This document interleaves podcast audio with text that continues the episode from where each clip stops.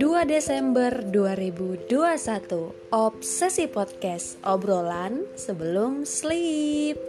Hari ini Halo Anda. Oi Mari kita berpodcast ria. Halo bilang. Halo. Hmm. Hari ini tema kita adalah Make fake it till you make it. Alias betapa banyaknya orang-orang yang berfake ria di Instagram demi ketenaran semata. Ketenaran semata. Demi terlihat sebagai terlihat kaya lah. Ya, betul sekali. Kenapa kita tiba-tiba membahas ini? Karena kita nonton tadi satu, dokumenter dari detektif Aldo Aldo. di YouTube. Kalau dia bilang ada seorang, bukan seorang sih, Dia seorang blogger di China. salah iya selebgram atau gitu lah Blogger dia, blogger Oh. di China. Yang yang dia melakukan sosial eksperimen eh, gabung oh iya iya iya benar. gabung ke sa- wartawan ceng. Blogger dia. nggak wartawan. Oke. Dia dia bikin sosial eksperimen gabung ke salah satu klub wanita yang terkenalnya. Sosialita. Iya, terkenalnya tuh klub-klub wanita ini di luar dipandangnya sebagai klub kaya. wanita-wanita kaya, ya kan? hmm, terus Sosialita. mm, barang mbak branded apa segala macam. Sampai syarat masuk ke komunitas itu tuh minimal rekeningnya ya? Iya harus me- menempelkan bukti isi rekeningnya tuh minimal 200 juta lah. Itu syaratnya. Terus harus bayar iya 1,2 juta Iya. apa gitu mata uang Pendaftaran gitu-gitu ya? Iya. kayak ini kayak waktu itu bunda bilang kalau mau ke visa mau ke Jepang minimal ada Iya, itu memang kayak gitu. Kalau kalau mau ke, ke Jepang harus minimal ada saldo di rekening berapa juta gitu. jadi gaji-gaji UMR kayak gini nggak bisa Itu itu juga sebagai kayak buat bukti kalau misalkan ter- terjadi apa-apa di Jepang, kita seenggaknya dia- mampu iya, menanggung gitu ya Bisa balik lagi. Oke, balik lagi ke topik si eh, sosial eksperimen dari seorang blogger ini. Iya. Jadi seorang blogger ini tuh laki gitu, laki. Iya, Dia menyamar sebagai perempuan. Berarti dia ketemu sama Enggak kan online.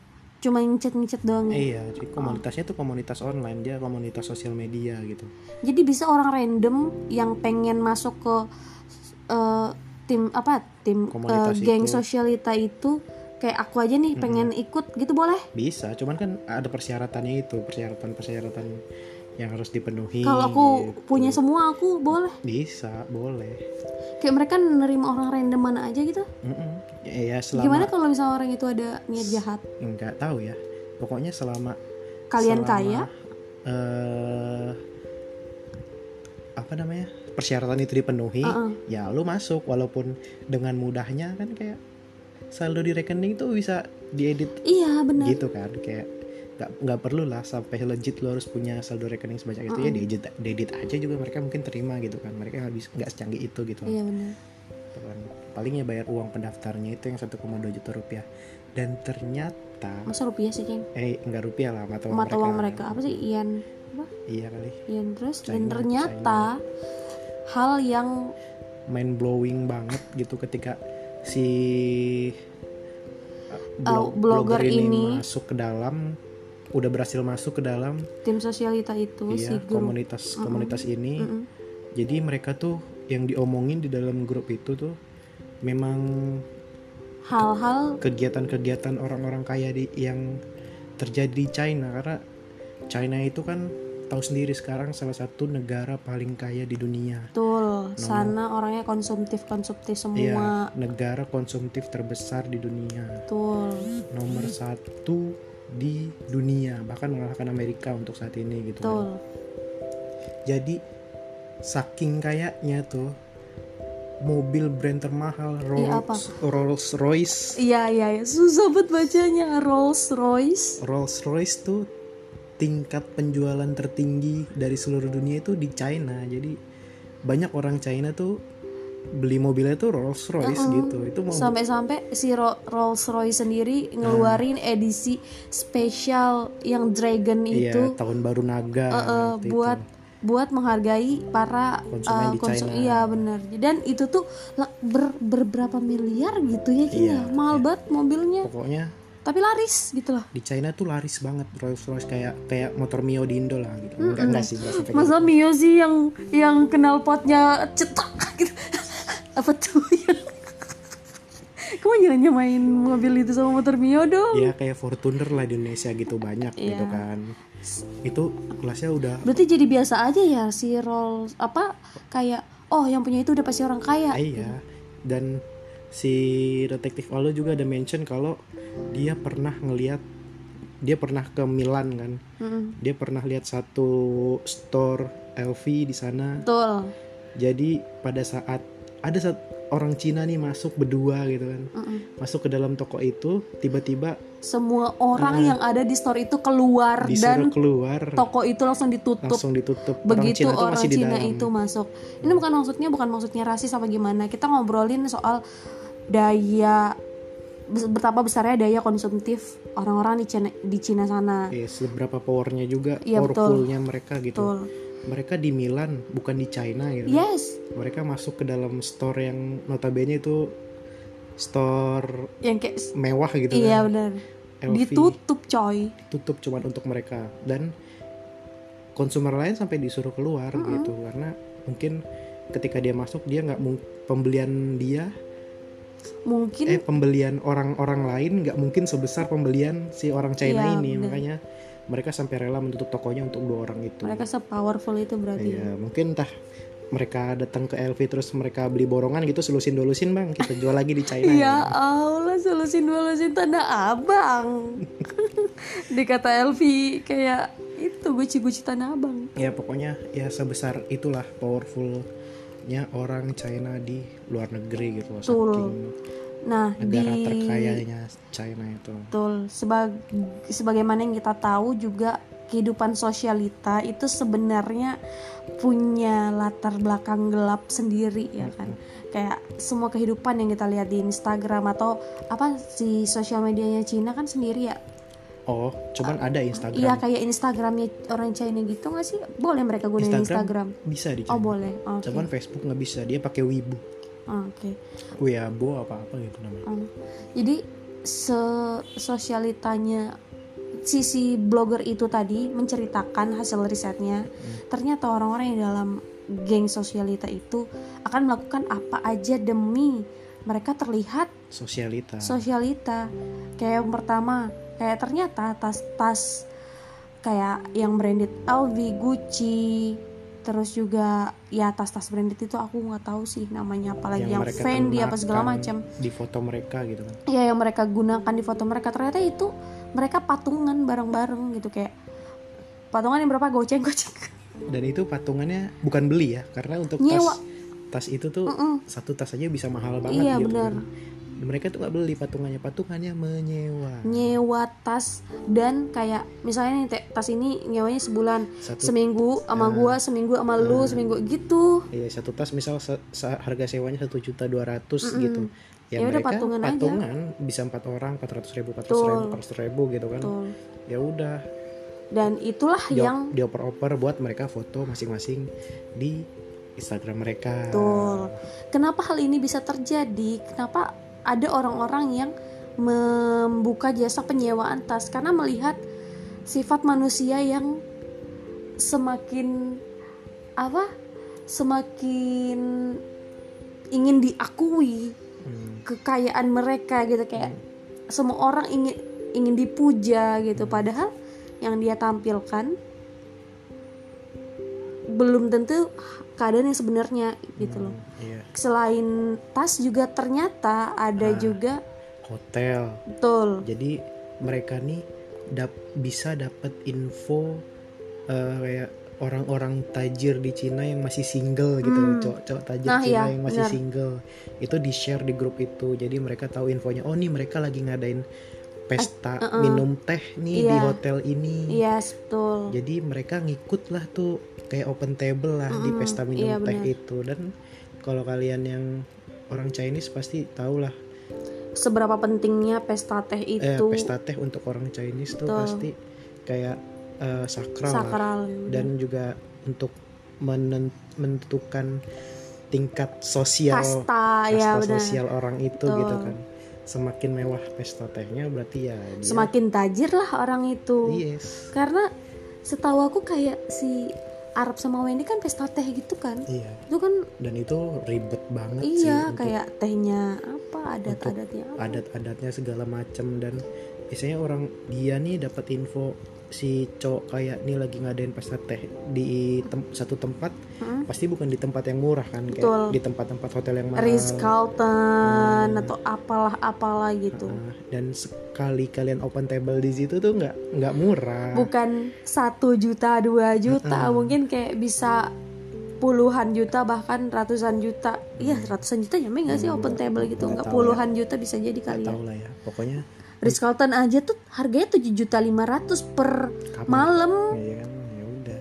Pokoknya untuk untuk mencapai itu iya gimana? Mereka harus patungan lagi gitu Iya. kan. Dan dan itu lucunya gimana ya? Jadi dia open table satu table nih.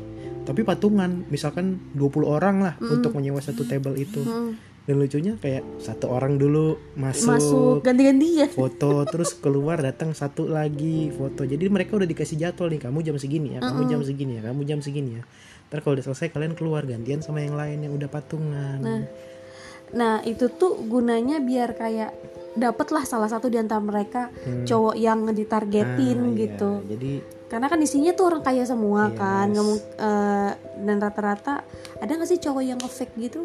nggak tahu ya Tapi tuh pokoknya tujuannya mereka tuh buat biar ngegaet si cowok itu lah kayak gua juga selevel nih sama lu gitu. Iya, kayak ya udahlah mereka sosialita juga dan itu buat mereka tampilkan di Instagram mereka juga di feed juga gitu kan kayak biar kelihatan kayak wah biar temannya lihat wah si ini lagi fo- foto pesta teh nih di hotel ini kayak masuknya aja tuh mahal gitu kan Terus mereka juga rela melakukan itu dengan patungan dan foto betul. balik balik kalau kita bayangin kayak kita jadi Bu- be- pelayannya kayak kayak, ah ini kok meja ini orangnya beda beda iya. Lah, bayangin nih Kayaknya perasaan bukan yang ini, Ini. tadi kok bentar doang sih ganti orang lagi ganti orang ganti orang.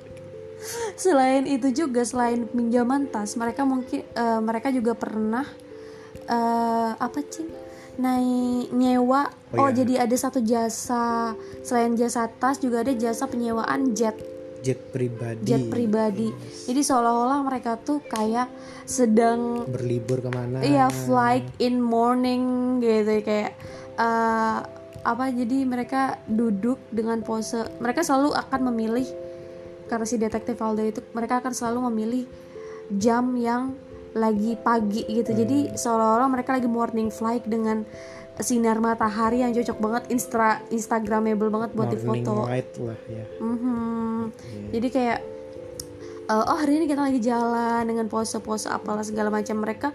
Dan mereka nggak tanggung-tanggung mereka ada apa tuh namanya cing?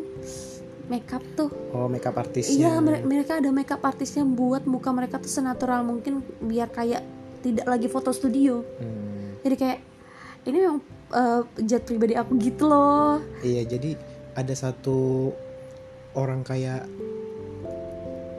China. cerdik sih orang Iya, kayak cerdik di mana dia punya private jet yang memang disewakan untuk eh, tujuan-tujuan kayak lu kaum cuman kaum begini. Iya kan, ya lu cuman mau foto doang Iya. gitu, lu cuman mau mungkin bikin video klip. Betul di jet itu. Nah dia menyewakan itu, itu ada satu orang kaya di Rusia, Rusia Iya, apa iya, di mana iya, gitu iya, dia Rusia. menyewakan jet itu. Jadi jetnya cuma diparkir di hanggar, tapi dikasih lighting seolah-olah Nah, lagi seolah- terbang seolah-olah dia lagi terbang pada pagi hari gitu, cahayanya bagus gitu dari kaca. Jadi orang cuma datang foto, udah pulang. Dan itu kok kalian harus bayar gitu. Iya per jamnya berapa? tiga gitu. juta lima ratus berapa gitu mata uang mana gitu pokoknya mereka harus bayar sekian dan Betul. para Sosialita itu banyak yang menggunakan itu gitu betul patungan mereka jadi kan kayak cuma sejam ganti-gantian lima menit sekali. Fotonya gimana? Pas foto bagaimana ganti-gantian? Buset. Kayak ternyata orang-orang sebegitu mati-matiannya untuk terlihat kaya di sosial media ya kita bikin disclaimer dulu sih emang tidak semua orang tapi banyak banyak itu. sekali terutama selebgram selebgram yang butuh pengakuan kayak gua kaya nih gitu Hmm. kayak ketika satu orang udah mengupload sesuatu dan diapresiasi banyak orang dia akan ketagihan itu Yes. kayak candu gitu kan itu salah satu bahayanya sosial media yang udah dari jauh-jauh hari itu diomongin sama beberapa visioner dunia gitu kan Tuh. kayak salah satunya David Bowie Hmm. David Bowie itu di tahun 1990 berapa gitu dia di interview pada saat internet itu udah mulai booming Hmm. jadi si interviewernya tuh nanya kayak what do you think about internet Hmm. dia bilang internet itu akan me- menjadi bukan tools lagi melainkan uh, kita yang jadi tools dari internet itu kita yang akan jadi budak dari internet itu. Padahal internet itu pada zaman itu tuh dikhususkan untuk tools manusia agar hidup kita jadi lebih mudah gitu kan. Makanya si interviewernya bilang bukan internet itu kan cuma tools kita kita kita dikasih teknologi itu agar mempermudah hidup kita. Nah no man. You will see that In kau bakal future. kau bakal lihat itu pada beberapa tahun lagi gitu. Ini ini ini ini nggak bakal lama lagi perkembangan itu bakal cepat. Kau Dan- cuman akan menjadi budak dari internet itu sendiri. Dan kehidupan kita bakal susah dibedakan antara kehidupan kita di internet dengan kehidupan kita di dunia nyata di dunia nyata. nyata. dia udah bilang itu di tahun 1990 dan sekarang terbukti ya. Sekarang ya kau udah lihat sendiri seberapa visioner David Bowie pada saat dia di interview itu gitu kan padahal internet pada zaman itu ada apa sih anjir tahun 1990 iya ini tahun kita tahun 2000 aja internet masih aku gunain buat main criminal case Nah, di Facebook. Ini kan? Maksudnya kayak yang ken nah eh, itu sisi gelap dari para orang-orang yang selalu ingin terlihat eksis eh, sosialita di Instagram. Bagaimana dengan perbedaan dari para pengguna Instagram dan juga para pengguna Twitter. Kenapa sangat berbeda gitu? Iya. di Instagram semua orang pamer semua orang kayak happy dia kerja di sini dia eh, hasil pekerjaannya segini pamer pernah ke sini apalah segala macam. Tapi di Twitter tempatnya sambat orang-orang kayak tempat galau-galaunya tempat sedih-sedih. Aku nggak bilang semua orang galau sih cuma kayak everyone looks just the way they are gitu loh. Mereka lebih lebih kayak lebih nyaman posting sesuatu di Twitter kayak iya. kayak sesuatu yang jelek Termasuk ah aku. udahlah posting di Twitter aja gitu kan bodo amat gitu kan siapa yang lihat gitu kan. Kalau di ya, Twitter mereka lebih selektif kayak gue nggak mau ah posting yang ini itu gue harus posting yang cari yang bagus gitu kan. Kok di Instagram maksudnya iya itu Instagram. Makanya kalau di Twitter mereka lebih nyaman posting tentang sesuatu lah yang ada di otak mereka itu di Twitter. Karena ya udah ada pepatah kuno Jawa mengatakan gua nggak mau teman dekat gua tahu Twitter gua tapi gua mau semua teman dekat gua tahu Instagram. tahu apa yang gua post di Instagram. Iya kamu ketemu quote itu di mana? Adalah pepatah kuno Jawa.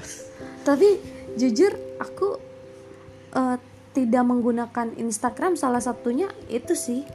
Kayak aku pernah ada rasa candu ingin terus memposting hal-hal yang kayak ah aku hari ini nggak ada ngapa-ngapain sesuatu yang menarik gitu.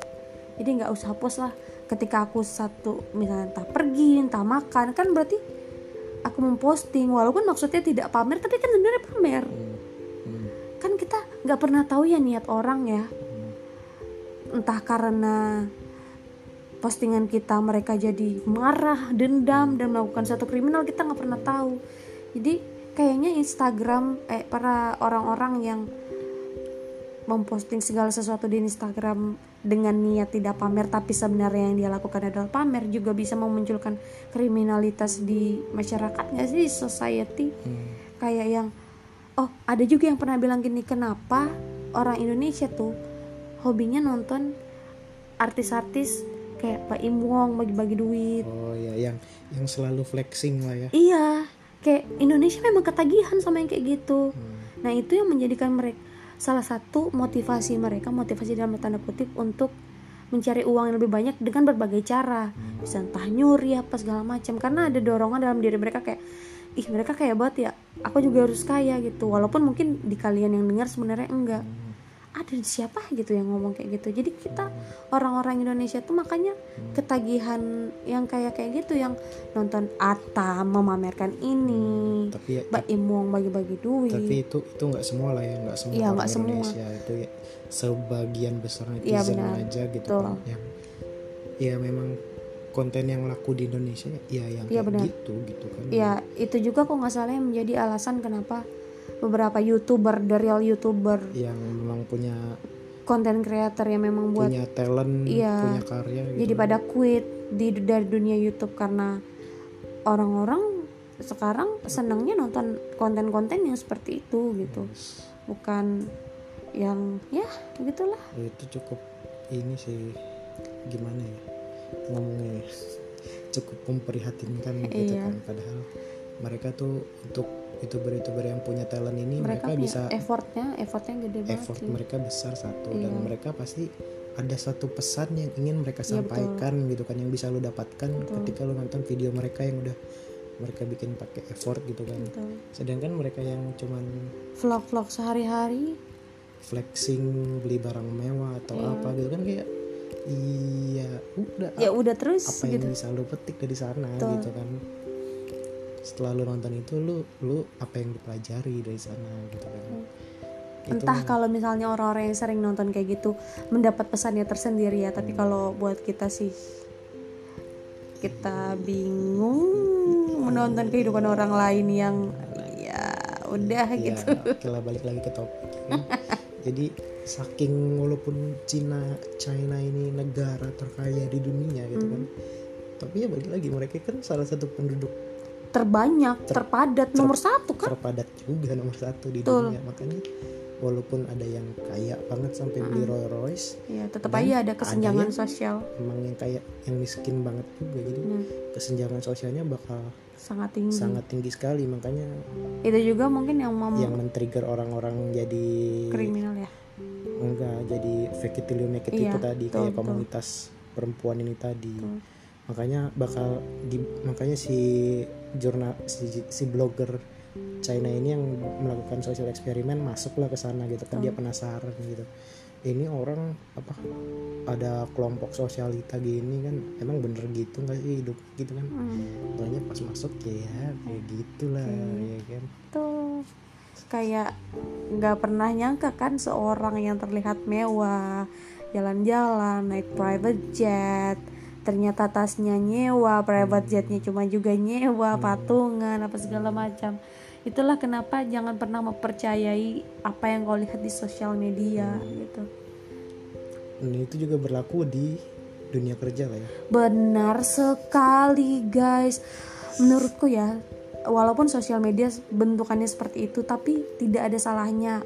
Misalnya kal- kalian itu adalah seorang HR Yang mana eh, Kita harus mengecek background dari calon pekerja kita Ceklah sosial medianya Yes, sosial media adalah cara kalian tahu orang ini kayak gimana sih anjir Betul.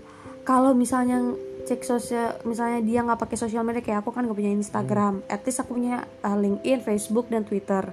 Kalaupun nggak ada itu semua, ceklah uh, nomor teleponnya di get kontak. Karena aku, aku ngelamar di satu pekerjaan. Get kontak tuh dalam seha- seminggu berapa kali di view sama orang yang siapa nih kayak kan nggak nggak mungkin se apa sih sebanyak itu orang ini langsung banyak banget loh. Aku langsung kayak oh oke berarti aku lagi di checking background gitu. Dan berdasarkan pengalaman aku ada yang seperti itu di kantor eh, ternyata dulu, ntar dulu. oh, oke oke. Kita kok eh, kasih tahu dulu buat yang belum tahu Get Contact itu apa. oh ya Get Contact itu adalah aplikasi yang bisa ngecek Nam- nomor, nomor telepon kamu nih di save-nya sebagai nama apa sih Betul, gitu kan. betul. Kayak misalkan di aplikasi itu tuh kalian bisa nulis nomor telepon, misalkan nomor teleponnya berapa, dicari ntar keluar tuh nama-nama kontak yang pernah nge-save nomor itu. tuh Misalkan nomornya aku gitu kan. Mm-mm. Rangga, Rangga apa, Rangga apa gitu kan. Atau ada satu nih, ada nyelip penipu anjing gitu kan. Wah itu nah itu patut dicurigai bahaya sih gitu. ntar kalau misalkan si sampai ada HRD yang ngeliat iya bener. ternyata nomor itu wah ada ada yang nge-save kayak gini Iya. ini orang ini orang mencurigakan nih. mencurigakan ini nipu apa nih gitu kan. Itu get kontak sih udah udah paling udah paling bener. Nggak bener sih paling bisa di inilah. Andalkanlah salah sedikit ya. satu alternatif. lah. Iya betul. Jadi checking background seseorang sangat penting ya apalagi untuk dijadikan karyawan. Masa- kalau misalkan kasusnya kayak SK dia nggak punya Instagram nanti pasti si HRD-nya bak kalau bisa ditanya kenapa kamu nggak nggak ya nggak main Instagram gitu kan? Apakah Eh, ada yang kamu aja. sembunyikan? Betul. tentu saja saya adalah seorang pengedar narkoba. Kan. Taunya dia punya Instagram satu lagi yang isinya akun-akun apa foto-foto di di OnlyFans gitu kan. Oh my god cing ketahuan. Ya kan pasti HRD tuh bakal mencium sesuatu yang seperti itu. Yes benar. Jadi jadi ya sebagai pengalaman di kantor kalian aku ini ada satu orang. Aduh besok aku bakalan nggak nggak satu ceritain. orang sih ada ada dua orang kan. Dua tapi ini yang paling parah sih. Iya, maksudnya dia karena- sampai karena ini adalah salah dua contoh. Ya salah dua. Karena di mana eh, HR dia nggak ngecek Betul. background checking dia Betul. gitu. Dia cuma ngeliat dari CV CV dan sertifikasi yang katanya dari luar negeri. Itu aku capek banget sih. Tapi nanti bakalan aku bikin podcast khusus spesial untuk ngebahas bagian ini doang Eh, jadi si orang ini tuh dia dapat infonya katanya sih dari job street. Dia ngelamar sebagai IT developer di kantor aku Eh, dibilang eh, HR aku dia bilang wah dia keren dia bisa empat bahasa dia anaknya rektor di salah satu universitas. Ternama. Ternama. Bergengsi dan dia juga apa sertifikasi bas sertifikasinya dari luar negeri banyak banget apa segala macam terus aku tanya emang sertifikasinya apa apaan pak? Cisco kata dia. Kalau Cisco mas saya SMK juga punya pak sertifikasi Cisco. Bilang iya tapi ini dari ini ini ini ini Rizka ini ini. Ah, oke aku oh masih ini kan. Terus datanglah dia ujuk ujuk ujuk ujuk.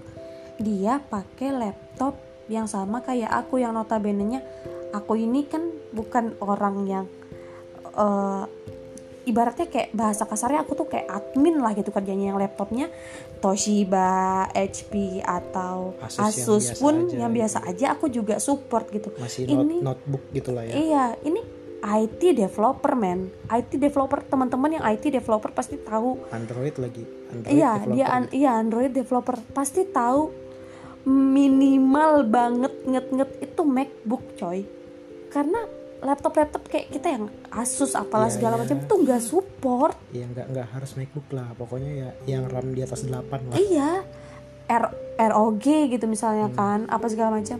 Ini kayak laptopnya sama kayak hah ini beneran aku bukannya judge by the cover. Maksudnya kayak ini bener nih gitu Android Iya, developer gitu kan. bener.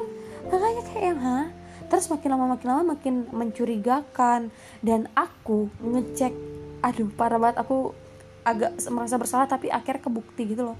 Aku ngecek background apa segala macamnya dan tahu ternyata dia bukan anak rektor terus eh, aku ngecek di Facebooknya ketemu. Dan dia suka ngupload yang aneh-aneh gitu kayak dia dia bilangnya gini "Eh, aduh alhamdulillah banget dapat dapat ini yang sekarang. Apa sih namanya?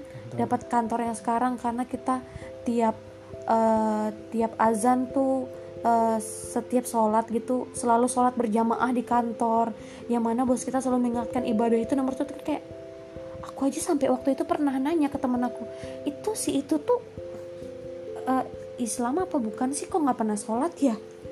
Gitu. Terus kayak akhirnya aku ngomong kan ke HR aku kayak pak pak pak dia agamanya apa sih pak? Gini gini gini gini. Kok nggak pernah sholat ya? Gini gini gini. Ih, Islam dia kayaknya ya kayak gitu. Kayaknya karena si HR juga nggak pernah lihat karena kan kantor kita kecil ya. Jadi kalau kegiatan sholat sholat gitu pasti tahu dong gitu. Maksudnya kayak yang kok nih orang halu? gitu di di Facebook. Dan dia juga suka ngaku-ngaku kalau proyekan dia tuh banyak. Dia ngaku-ngaku kalau dia bikin banyak aplikasi taunya waktu dibuktiin mana codingannya dia nggak bisa ngejawab. Hmm.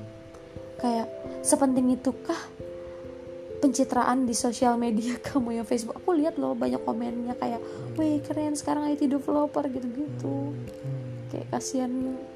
Iya tapi dia make it gitu.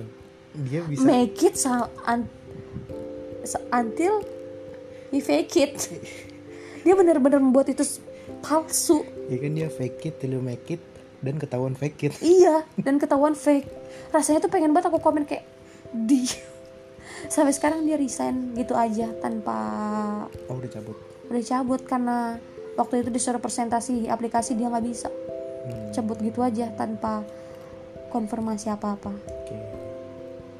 Itulah ya kalau misalkan cuman melihat dari CV gitu kan.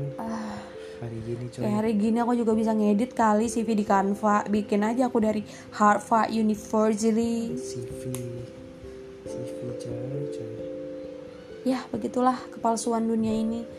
Saran dari kita sih jadilah apa adanya maupun di sosial media ataupun di dunia nyata. Karena kayak yang mau sampai kapan sih kita berusaha buat pencitraan di sosial media? Mungkin kita juga pernah pencitraan tapi yang kayaknya nggak harus sampai menyewa ini itu segala macam buat menaikkan kita atas sosial Iya, di betul. sosial media gitu. Ya apa adanya lah. Kalau emang kalian ada apa adanya seperti itu ya udah. Nggak usah memaksakan untuk makan tempat fancy foto instagramable apalah segala macam.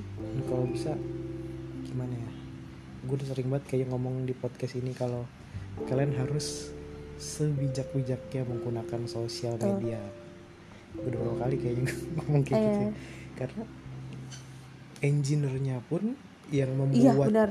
fitur sosial media kayak fitur likes itu mereka merasa bersalah sekali karena ketika ada fitur likes itu mereka akan kecanduan kalau mereka harus membuat konten yang selalu bagus agar mendapatkan likes yang lebih banyak. Jadi benar mereka sekali. rela melakukan apa pun itu yang di untuk mendapatkan likes. Itu yang di dokumenter Netflix. Iya kan? Iya. kalian tonton aja deh jadi di Netflix ada satu dokumenter tentang eh, Sos- apa? sosial media eksper bukan eksperimen ya emang sosial media apa ya. nama judulnya tuh lupa aku ya ya Facebook kan Iya, pokoknya mereka menginterview uh, engineer-engineer Benar. yang ada di Facebook, Betul. Instagram. tuh Jadi di Facebook kan waktu itu ada ada fitur likes-nya, ada fitur ya likes-nya lah pokoknya. Instagram juga ada fitur likes-nya kan off-nya kan. Jadi si engineer-nya ini yang membuat fitur itu dia mere- dia merasa bersalah akan fitur itu gitu kan. Bahkan saking bahayanya sosial media itu ada satu negara yang sampai eh, perang perang saudara cuma gara-gara karena berita tuh hoax yang disebar Betul. di Facebook itu dia juga propaganda yang disebar di Facebook iya ini juga bakal terjadi gitu di negara gitu gitu kan udah sempat terjadi sih. Dan banyak sekali terjadi kayak orang mudah banget kemakan hoax. Orang udah nggak tahu nih mana berita betul. mana berita yang benar, benar mana berita dan yang- mana berita yang dibuat-buat gitu Betul. kan. Kayak kalau kalian ngelihat trending Twitter aja lah pada saat ini gitu kan. Itu mau bazar semua coy. Itu udah lawan-lawanan nih kayak yang satu 212 akan dilaksanakan di Jakarta gitu kan. Betul. yang satu menyerang pihak tentara gitu kan menye- iya. menyerang pihak tentara. Ntar beberapa jam kemudian naik lagi nih trending baru lagi. Iya. Kalau ini dari pihak yang membenci pihak 212 Iya. ini gitu kan kayak ah gimana nih anjir ada dua pihak. Ah. padahal baru cuma berapa menit gitu Betul. kan itu udah perang perang Itu- perang cyber ini. Kita nggak bisa percaya mana pihak yang benar mana pihak yang salah gitu.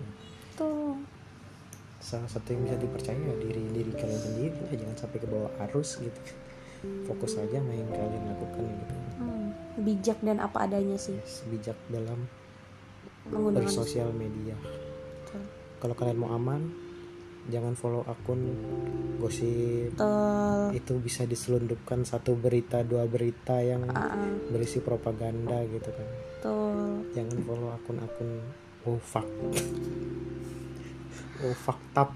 Tontonlah video kucing. Video kucing video.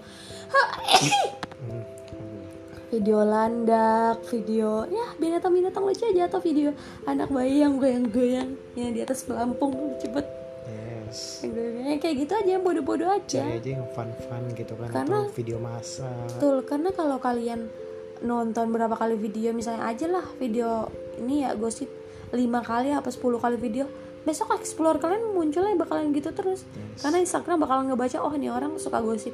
Oh ini orang suka hoax hoax. Dan itu pasti ada diselipkan satu atau dua berita. Betul. itu ada berita propaganda yang bakal kalian lihat lah di sosial media. Iya. itu itu udah udah terang-terangan saat ini gitu kan. Kalau kalian nggak kritis-kritis sekali gampang aja udah keseret ke bawah arus jadi salah satu buzzer. Nih yang aku tahu ya selama aku hidup di per dun, per sosial mediaan sih. Sebagai juga salah satu orang yang meng apa dah? Membuat konten. Membuat konten di sosial media. salah satu kepentingan negara. Salah satu yang paling otentik yang paling orisinal yang paling natural apa dah bahasanya? Aku lupa yang paling organik. Iya organik. Thank you Seng yang paling organik followersnya itu adalah para K-popers. Aku salut banget sih. Kalau kalian ngelihat trending-trending di Twitter yang sampai jadi trending satu apa segala macam dari K-pop itu organik coy. Itu literally mereka semua. Itu nggak ada bazar-bazaran. Aku aku itu. Karena aku pernah ngecek satu-satu profilnya mereka. Literally organik orang yang menjalan menjalankan bukan buzzer kalau buzzer kan kelihatan ya uploadnya cuma kayak tentang waktu hashtag itu aja gitu loh. Kayak ikatan cinta tuh buzzer banget sih. Kalau tiap aku kan kalau apa selalu ngecek kan kayak kok ini bisa sih dia naik ikatan cinta orang macam apa? Makanya yang suka kan ibu-ibu ya rata-rata. Ibu-ibu macam apa yang main Twitter dan menaikkan hashtag ikatan cinta setiap episodenya ada gitu. Berarti dia pakai buzzer ya? Pakai buzzer. Jadi buzzer itu selalu kayak wow keren banget. Hashtag ikatan cinta episode 1 wow keren banget. Gitu-gitu terus. Sampai lah naik hashtagnya udah gitu. Jadi yang benar-benar otentik benar-benar natural benar-benar original dan juga organik itu adalah eh, teman-teman para fans-fans eh, idol Korea itu. Aku no comment kok itu. Keren banget. Enggak aku membicarakan keotentikan mereka. Udah itu aja sih dari kita. Aku no comment. Udah aku itu aja ngomongnya. Kamu ada lagi yang mau disampaikan? Iya fake it till you make it itu bagus. Kalau untuk kayak kompetensi dan till you make itnya itu kalian berusaha sampai till you make it. Jangan sam- stop di fake itnya aja kayak betul. kayak pas ditanya sama orang kayak kamu bisa nggak bikin ini? Bisa.